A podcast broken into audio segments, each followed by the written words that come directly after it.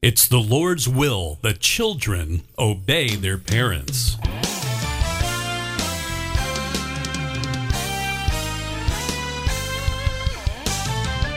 Welcome to Cutting It Straight with Pastor H.B. Charles, Jr., author and pastor teacher at Shiloh Church in Jacksonville and Orange Park, Florida.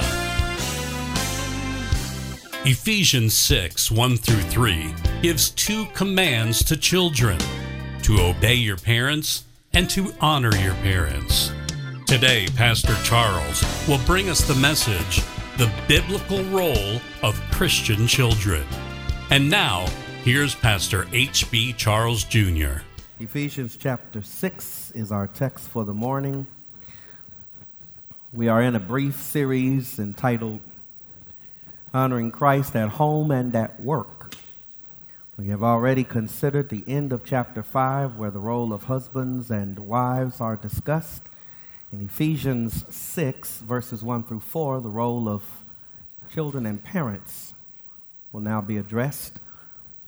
I want to read all four verses. God willing, we'll look at verse 4 by itself next week, considering what the text says about parenting, but focus today on verses 1 through 3, but hear the text in its entirety. Children, obey your parents in the Lord, for this is right. Honor your father and mother. This is the first commandment with a promise, that it may go well with you and that you may live long in the land. Fathers, do not provoke your children to anger, but bring them up in the discipline and instruction of the Lord. Amen. This is God's word. You may be seated.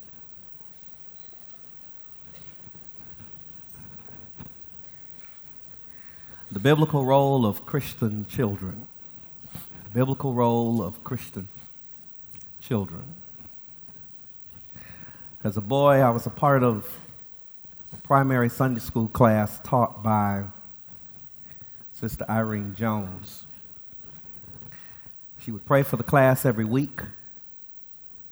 And in particular, she would pray for me that I would not have what she would call a prodigal son experience. To be honest, I thought she only prayed that each week because she was picking on me as the pastor's son. The fact of the matter was, the fact that I was the preacher's kid in her mind was just one of many expressions of the call of the grace of God being reached out to me as a child. And she did not want me, like the prodigal son in Luke 15, to have to go away from the Father, away from God, before I recognized His grace and goodness that was already at work in my life. Years later, that would be my own prayer for my three children, that they will not have a prodigal son experience. And as a pastor, it is my prayer for the children of this church that you will not have a prodigal son experience. The truth is, the flesh, the world, and the devil all seek to lure children to the far country away from God so that they may waste their lives. May God put a hedge of protection around our children. May God lead our children to saving faith in the Lord Jesus Christ. May God so orchestrate the details of their lives so that the children of this church will live for His glory. God must do all of that, but there is a practical way children can avoid wasting their life in the far country. It is here in Ephesians chapter 6, verse 1. Children, obey your parents in the Lord, for this is right. Ephesians chapter 5, verse 22 through chapter 6, verse 9 teach Christian ethics in relationship to marriage, family, and work. Chapter 5, verses 22, that is, through 33, teaches about marriage. It begins with the role of the wife. Wives are to submit to their own husbands as to the Lord, and then it addresses the husbands. Husbands are to love their wives as Christ loves the church.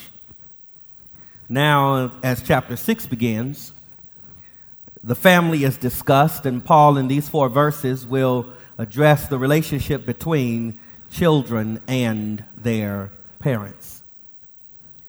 Our study is what Paul says about the children. But may I, from 30,000 feet, make an introductory point that there is a lesson here in the very structure of the text. It is important to note that Paul addresses the subject of marriage before he addresses the subject of family. This is a truth that needs to be upheld in the day and time that we live in. Recent statistics tell us that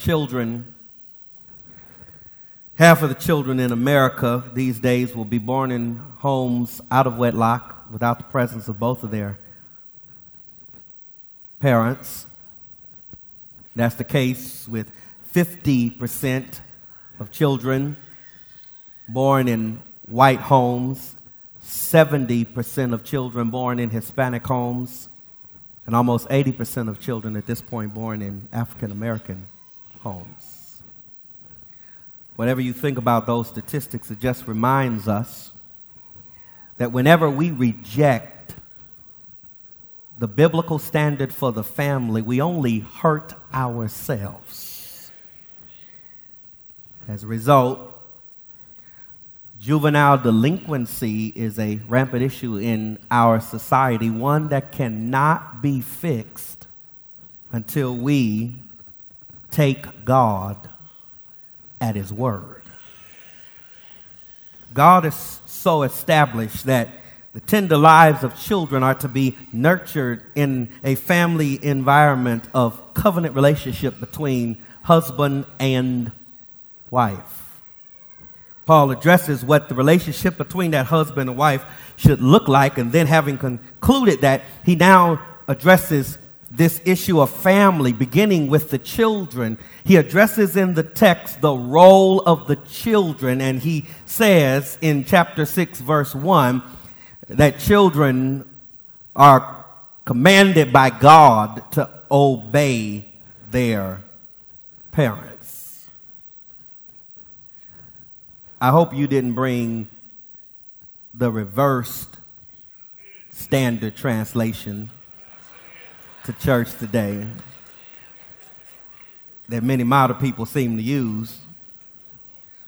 It reads, "Parents, obey your children." But that's not what my Bible says. Here, the Bible says, "Children, obey your parents."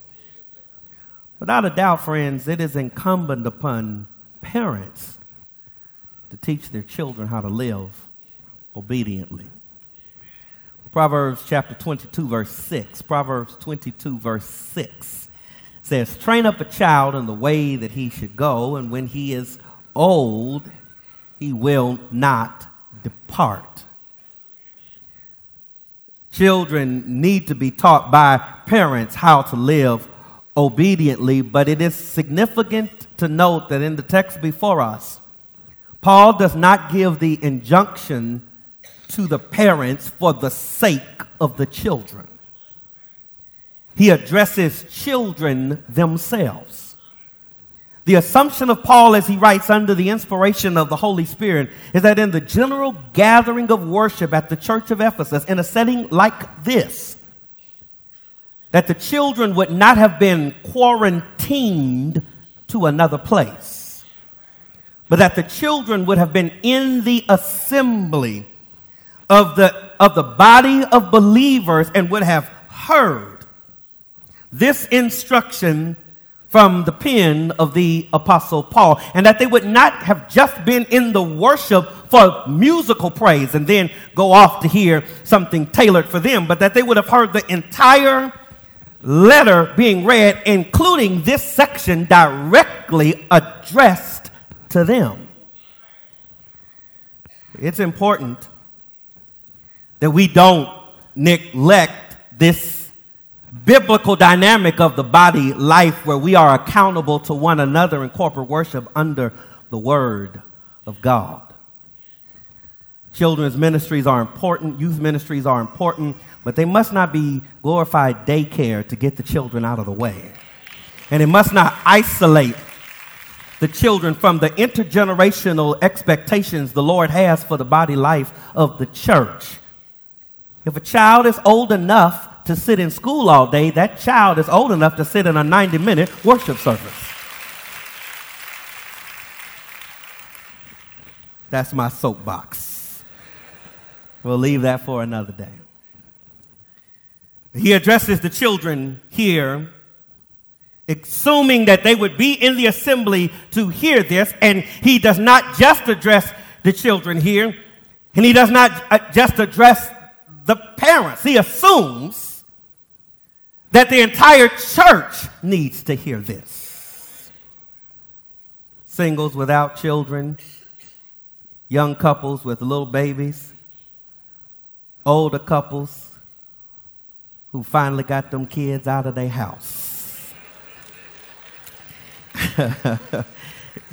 He expects that the entire church needs to hear these instructions here, because in a real sense, the church is a family.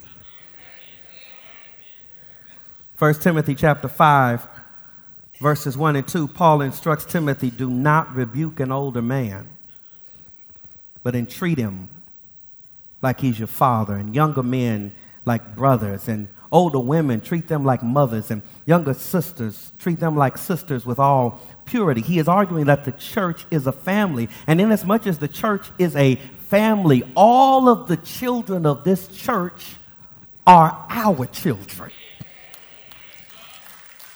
And as a church, we must pray for the children.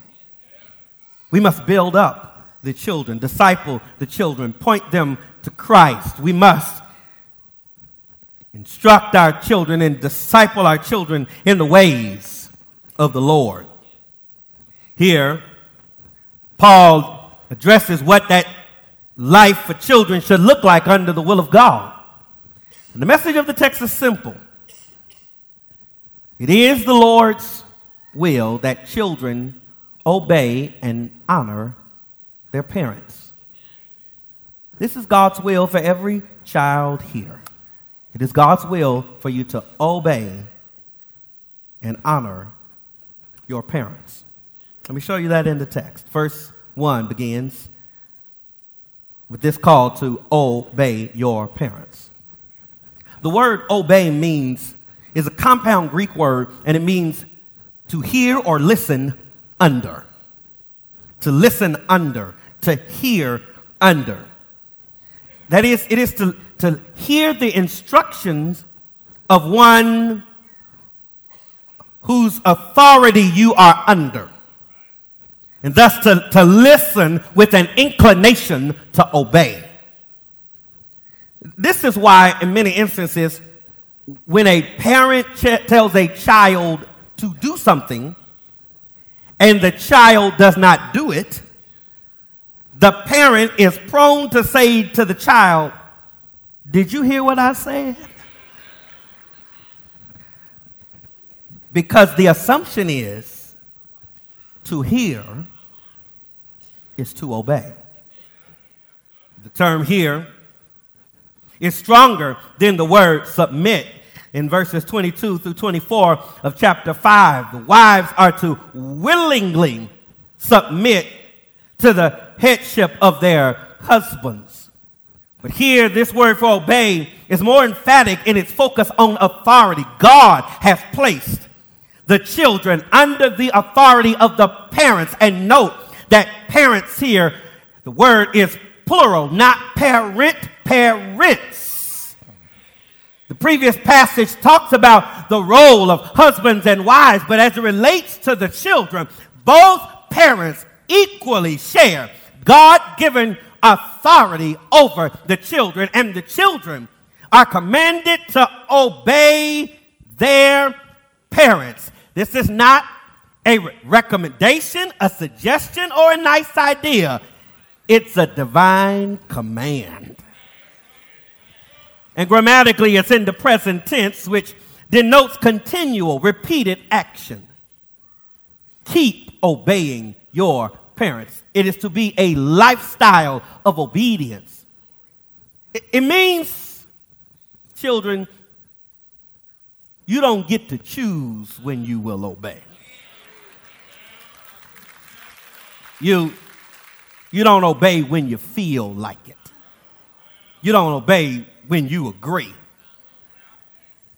There is to be a lifestyle of obedience. To whom does this apply? The first question that gets raised from this command to obey your parents is, what's the cutoff? What is the age limit? When am I free to no longer have to obey my parents? Those dynamics are cultural and not explicit in the text. The word for children emphasizes relationship, not age, but the point here is pretty obvious. This directly applies to children and youth, pre-adults, unmarried youth under their parents' authority. Or here's just a simple standard if we just want to make up one. I just made this up for 9:15. If we got to make up a standard, at least it's a good starting place. If you still live under your parents' roof, how about that?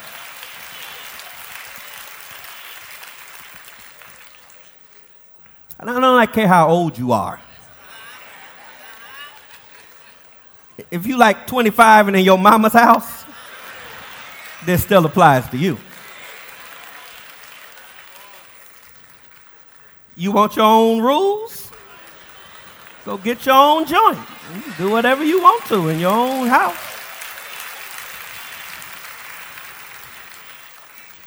But for those who are under their parents' authority, God has one will for you, and that is to obey your parents. This ought to be the instruction of both parents for the kids, to teach them to obey the parents. When we hear commands like this, our temptation is to immediately start addressing the exemptions. When does this not apply? When does this command go too far? When is a child excused? And indeed, there are some relevant exemptions that need to be made, especially in light of the fact that kids can be subject to abuse, both physical, sexual, and verbal. But Paul does not address any of those things here, not because they do not matter, but because he is not basing the principle on exceptions. He is describing what ought to be the normal reality of family life between parents and children. He is not starting with the extremes and making special stipulations for the extreme. He is talking about the day-to-day life of a family. The role of the child is to obey your parents. This does not mean that parents are free to treat their children any way. Ephesians 6, verse 4, we'll look at next week, God willing, says, "Fathers, do not provoke your children to anger, but bring them up in the discipline and instruction of the Lord. The significance of that verse is that it places limits on the authority that fathers have over their children. Reminds us that parents are not free to treat their children any kind of way. That is not what the scripture is saying. The scripture is saying in the normal relationship of family life, it is God's expectation that children will obey their parents. This is not an easy command. We look for loopholes because this is not an easy command and our flesh resists it. In Psalm 51, David says, I was born in sin. And in iniquity did my mother conceive me. Do you know what he means by that? He means that I did not become a sinner recently when I committed adultery with Bathsheba a year ago. He says, in my mother's womb, he says, there was something wrong with me from the moment of conception. When that baby comes out of the womb,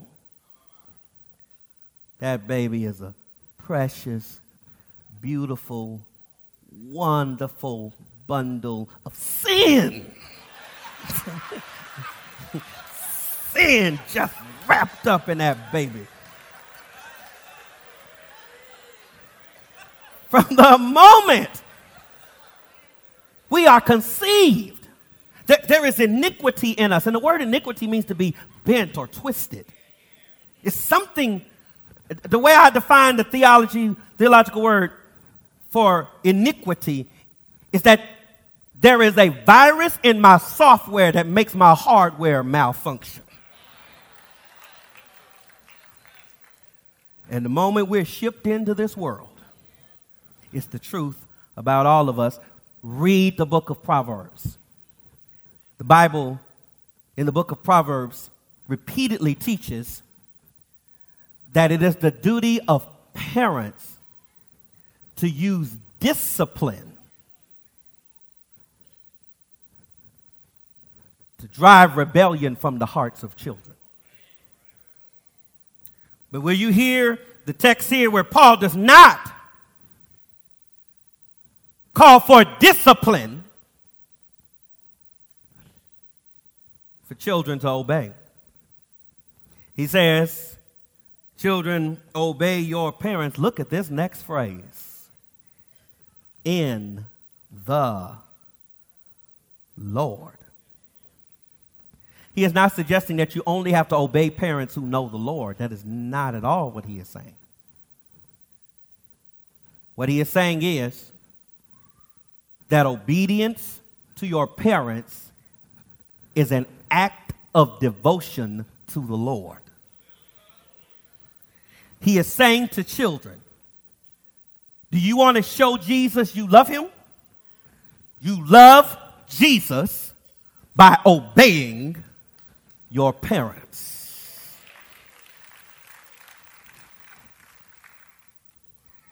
This is significant that he talks this way, not talking about the rod of discipline, but talking about devotion to Christ. By saying that you are to obey your children in the Lord, he is saying, listen to me, friends, this is a big statement. Children can know the Lord. He makes this statement assuming that when the children of the church hear this phrase, in the Lord, they'll know who he's talking about. And that their love for the Lord they will know enough about the Lord that it will move them to obey their parents. Boy, this is an important statement for us as parents and an important statement for us as a church.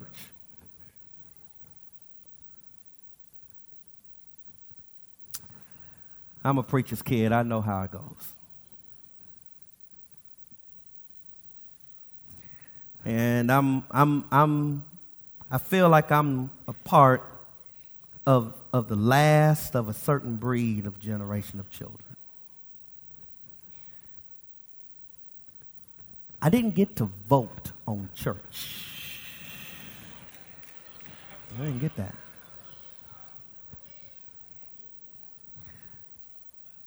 I was raised, Sunday wasn't Sunday in my house. It was the Lord's day. And that meant all day. Whatever you're going to do, you better get that out on Saturday. Because Sunday was the Lord's day. You know what that meant? That meant 8 o'clock. That meant Sunday school. That meant 11 o'clock service. That meant 3 o'clock annual day. What annual day? It may be Usher's Day, Women's Day, Men's Day, and then BTU on the other side of that. You laughing, but I know the Bible as well as I do, not because of seminary, but because of Sunday school. Godly people taught me the Word of God as a child. But I get it. I get it. Kids was out playing. I was in church. I get it. I was made. I didn't get a chance. I just accepted Jesus in a sense as a child because I was a hostage. I said I might as well love him. I'm stuck here either way. First Sunday, I was a junior deacon. We picked up the cups after communion. On second Sunday, I was in the youth choir. On the third Sunday, I was one of the junior ushers. Every Sunday, we had something to do and did not have a choice. And I thank God for it looking back. But so many that were raised up with me in church said, I'm never going to do my kids like that. I was forced to go to church. I was made to participate.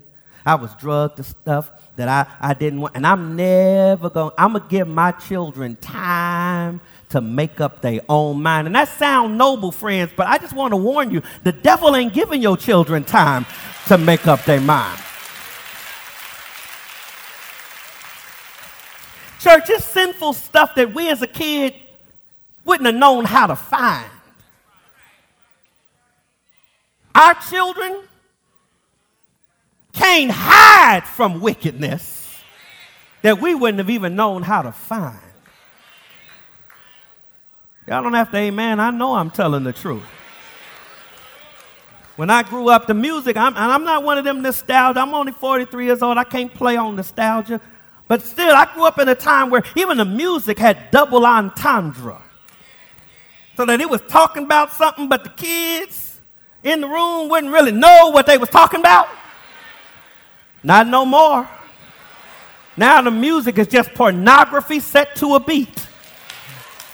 And TV and music and movies and so many of these things. The devil is going after our kids younger and younger. Yes, he is. You can't hide from wickedness.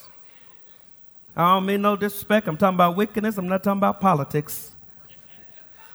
But this week, early this week, my 7-year-old, I got home and I was tired. And my 7-year-old says, come on, Dad, get changed so we can watch the debate. I think this is the coolest thing in the world. My 7-year-old wanted to watch the debate with her old man. But then the debate got going. And I feel like I got to change the channel. The kids can't even listen to a presidential debate. Y'all know I'm telling the truth. We are living in a time where the devil is trying to take out our children, and we as parents and we as the church can't sit back and wait for them to figure it out for themselves. We must be determined that our young people know the Lord for themselves.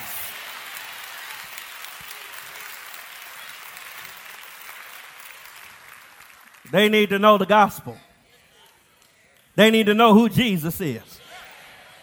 Y'all not be ashamed to tell them about creation. They tell them everything else in school. Don't be ashamed to tell them in the beginning, God created the heavens and the earth. Respect science, but science ain't got all the answers, because there's some things that scientists don't know. Only God knows.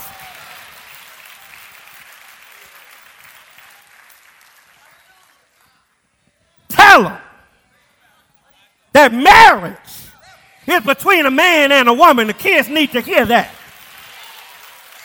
Tell them that sex needs to be saved to after marriage. But you're too precious to lay naked to somebody that ain't made a lifelong commitment to you.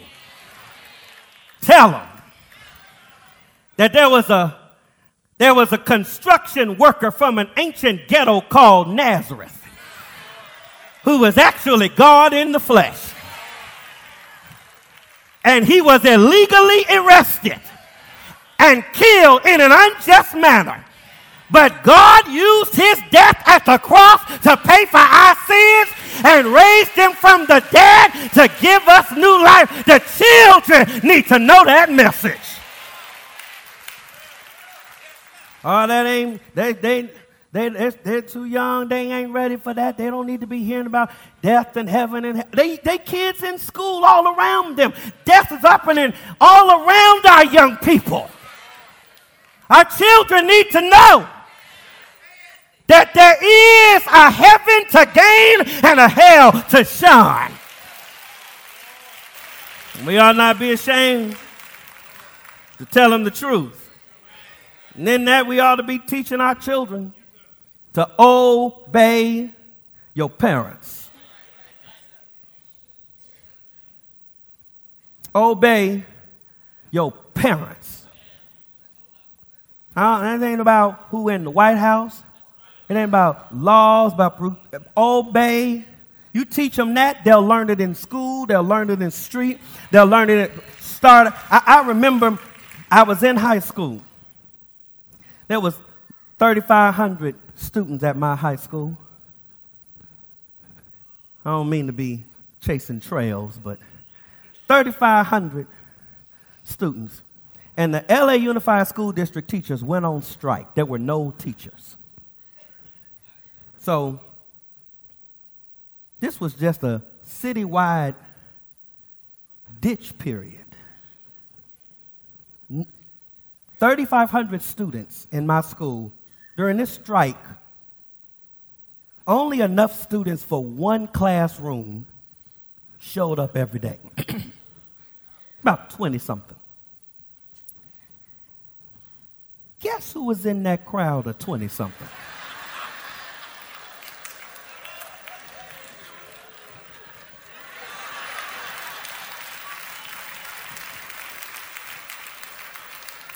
Oh, because Pastor just was a good boy from young.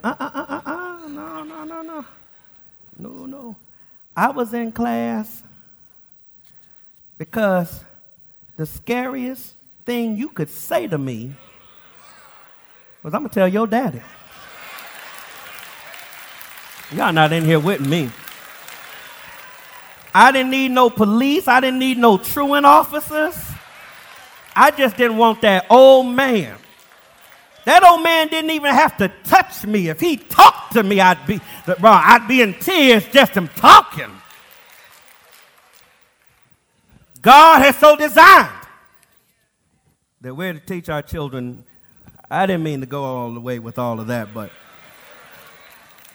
the end of verse 1, just bottom lines for you should obey your children in the Lord, friends, because it's right. It's right. To obey your parents. Romans chapter 1 verse 30 says that a pagan culture under the wrath of God is marked by children who are disobedient to their parents. In 2 Timothy chapter 3 verse 2, Paul will say that the signs of the last days will be that children are disobedient to their parents. Paul is saying, children, you don't even need a Bible to tell you that it's right for you to obey your parents. Just natural law should tell you it's the right thing to obey your parents. I'm running out of time, but I got two more verses. There's a second command I want you to know. Verse 1 says, obey your parents. Verses 2 and 3 says, honor your parents. Verses 2 and 3 quote from Exodus chapter 20, verse 12, and Deuteronomy chapter 6, verse 15. Exodus 20, Deuteronomy 6, both record what we call the Ten Commandments. Referring to the Ten Commandments, verses 2 and 3 of our text says, honor your father and mother. This is the first commandment with a promise that it may go well with you and that you may live long in the land. This word honor reinforces and intensifies the call to obey. There may come a time when you cannot obey your parents. There should never be a time when you do not honor your parents.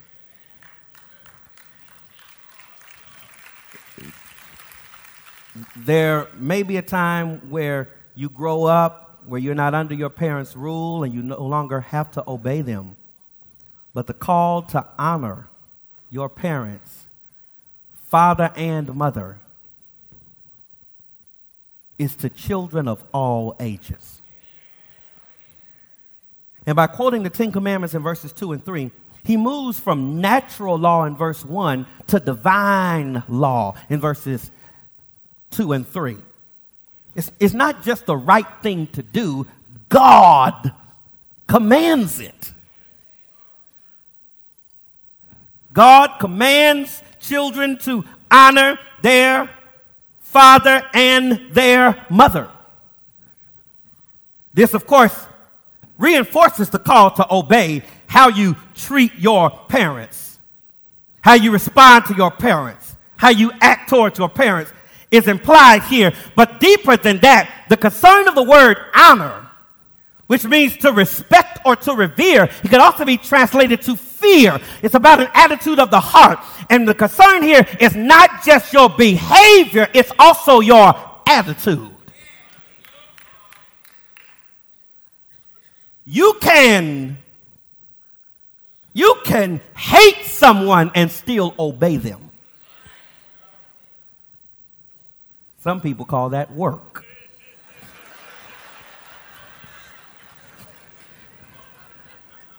But you can't hate someone and honor them. The text says, don't just obey them. Honor your parents. Respect your parents. Revere your parents. It's more than external behavior. It's an internal attitude of submissiveness and obedience and respect. As they're driving about, Junior's jumping about in the backyard. His dad, in the back seat, that is, Dad says, son, you got to sit down and buckle back up. Junior says, I don't want to, Dad. I'm having fun. Son, it's dangerous. I said, sit down and buckle up. I heard you, Dad. I don't want to. Mom saves the day. She turns around. She grabs Junior by the ear, sits him down into that seat, and says, basically what your dad is saying, son, is either buckle up or you're in big trouble. He complies, but as he's buckling up, he mumbles under his breath, I may be sitting down on the outside, but I'm still standing up on the inside. This is not what is pleasing to the Lord.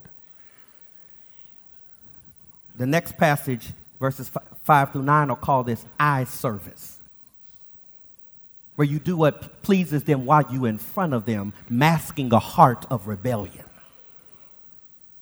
The word here, honor, means respect your parents. And this is a command to children of all ages.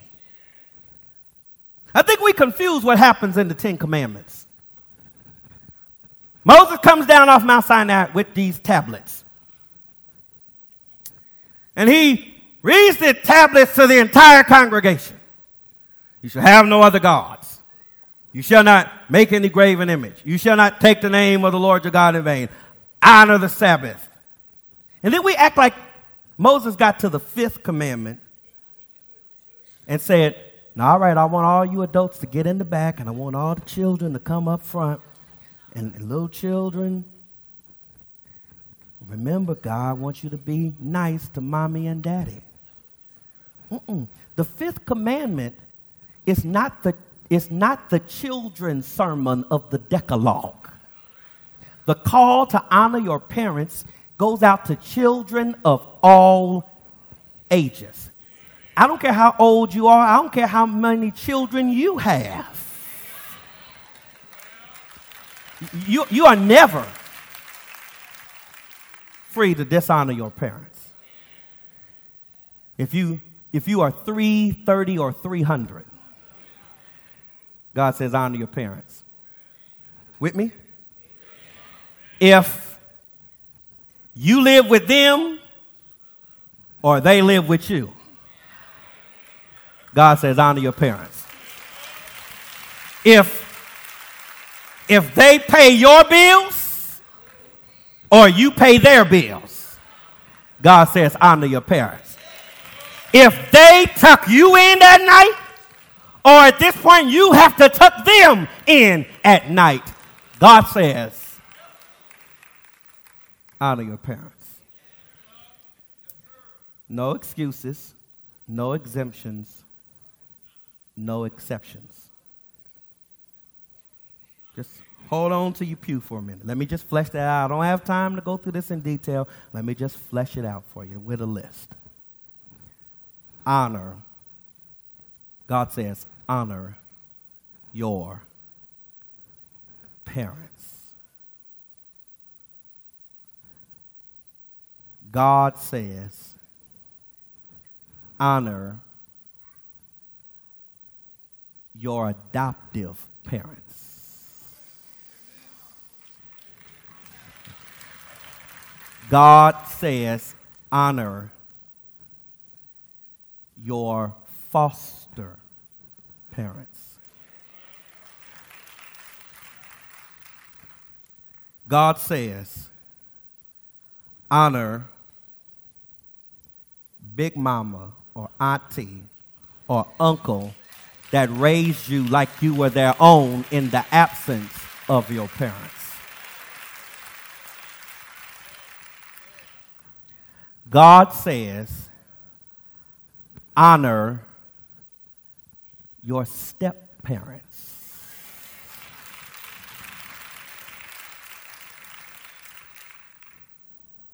God says, honor parents who have died.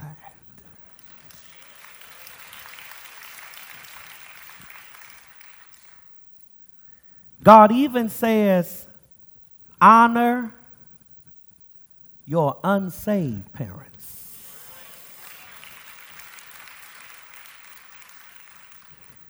There are no excuses, no exemptions, no exceptions. You say, Pastor, how? How? You don't know my story. My parents weren't there, or maybe my parents were there and I wish they weren't there. You don't know the pain and the difficulty and the hardship that I had to go through in my upbringing. You don't know. I don't have time for it. Yes, I do. Because every one of us in here grew up in a dysfunctional home. Everyone in here. No perfect houses here. None. All of us. All of us are sinners. And every one of us, there's nobody here that's got a perfect story. Everybody here, you where you are, watch me. You where you are for two reasons. Because of and in spite of.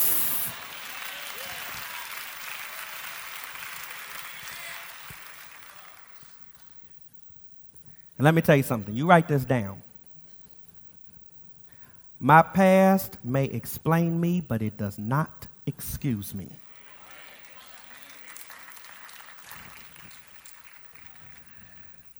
You can spend your whole life if you ain't careful.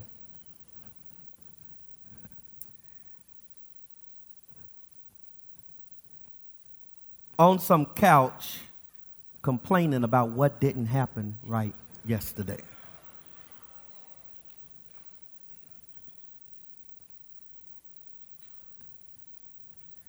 And friends, whatever is happening, I'll say that as I got stories just like you got stories, and I'm going to tell you something. I can't spend my life rehearsing those stories because whatever happened, God kept me. I said he kept me. Not only did he keep me, but he's still keeping me. He's got me here for a reason. In spite of whatever happened that should have took me down, he still has me here for a reason. And I can't spend so much time rehearsing yesterday that I allow yesterday to run my today and ruin my tomorrow. Sometimes you got to be like Joseph. You know what Joseph said to his brothers who he could legitimately blame for the things that went wrong in his life? You know what he said in Genesis 50, verse 20? As for you, you meant evil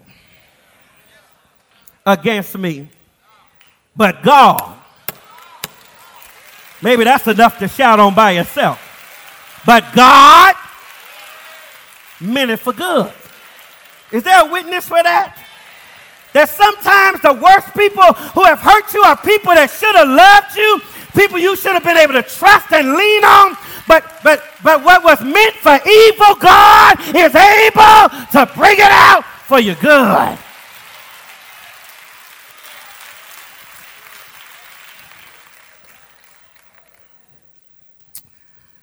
And so you have no excuse. Honor your parents. Honor your parents. Even if you can't honor the person, honor the position God's given them in your life. Whatever you think about them, God thought enough of them to use them to bring you into the world, to raise you, to nurture you to where you are. I don't know if I can do that. Yeah, you can. Yeah, you can. God forbid you get pulled over for speeding this week. The cop pulls you over for speeding, asks for your license and registration and stuff. You're not going to say, well, before we go any further, what's your driving record? Have you ever been speeding? How many tickets, before you issue a ticket, have you ever gotten tickets for speeding? You're not going to do that. Please don't do that.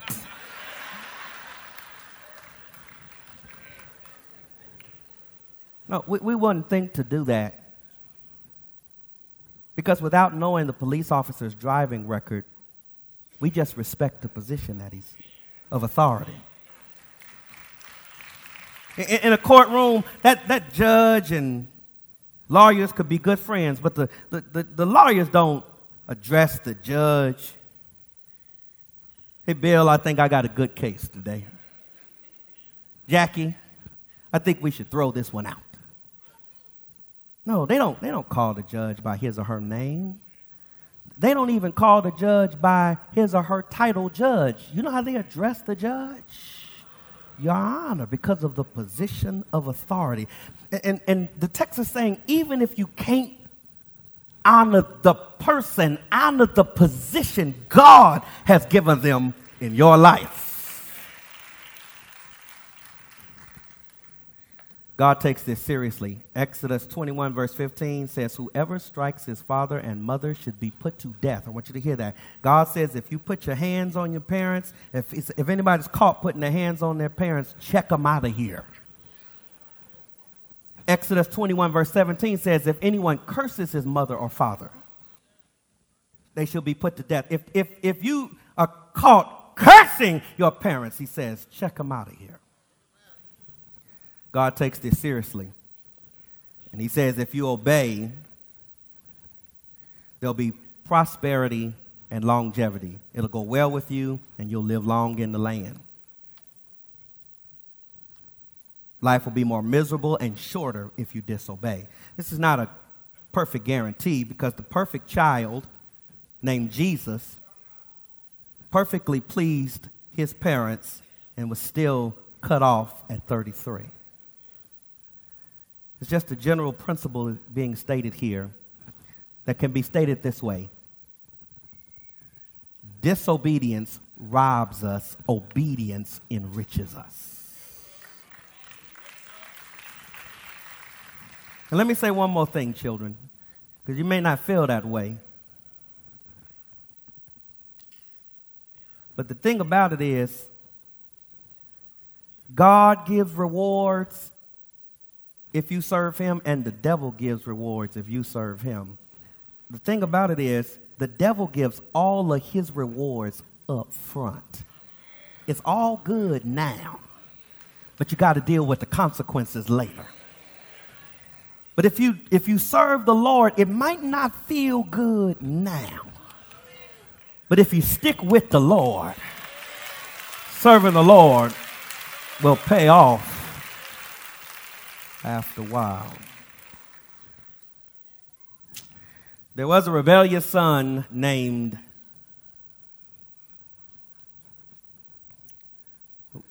son of David named Absalom.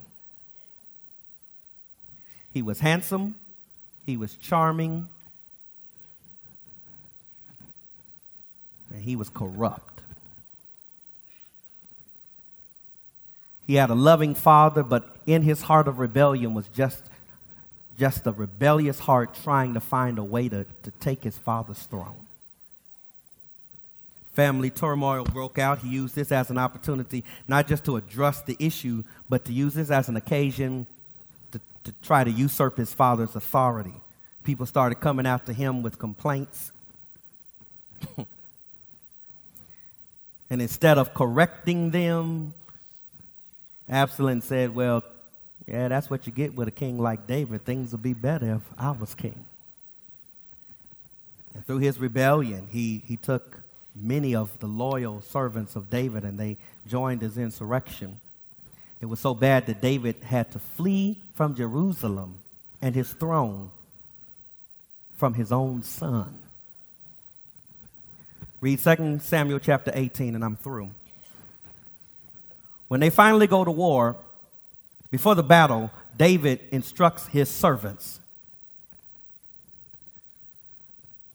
be gentle with the lad Absalom for my sake. As much as that boy had broke his heart, here's a real parent's heart.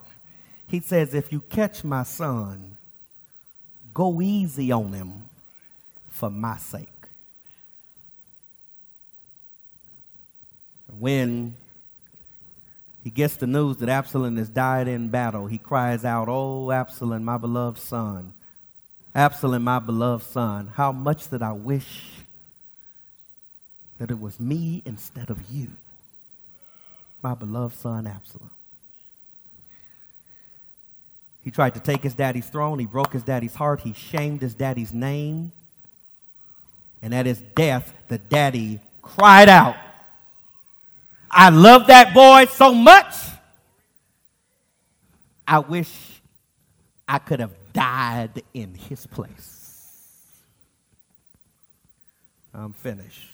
But all of us are rebellious children. Yet we have a Father in heaven, the King, who didn't just wish he could take our place. He did it. God so loved the world that he gave his only begotten Son, that whoever believes in him shall not perish, but have everlasting life. If you repent of your sins, Run to the cross. Look to Jesus. Trust in his blood. And throw yourself on the mercy of God. Today, no matter who you are, what you've done, you can have a brand new beginning in Christ. God be praised for his word. God be praised for his word. Thanks for listening to Cutting It Straight with Pastor H.B. Charles, Jr. If you'd like more resources from Pastor Charles or to support this ministry, you can reach us online at cutstraight.org. That's cutstraight.org. Thanks for listening and have a blessed day.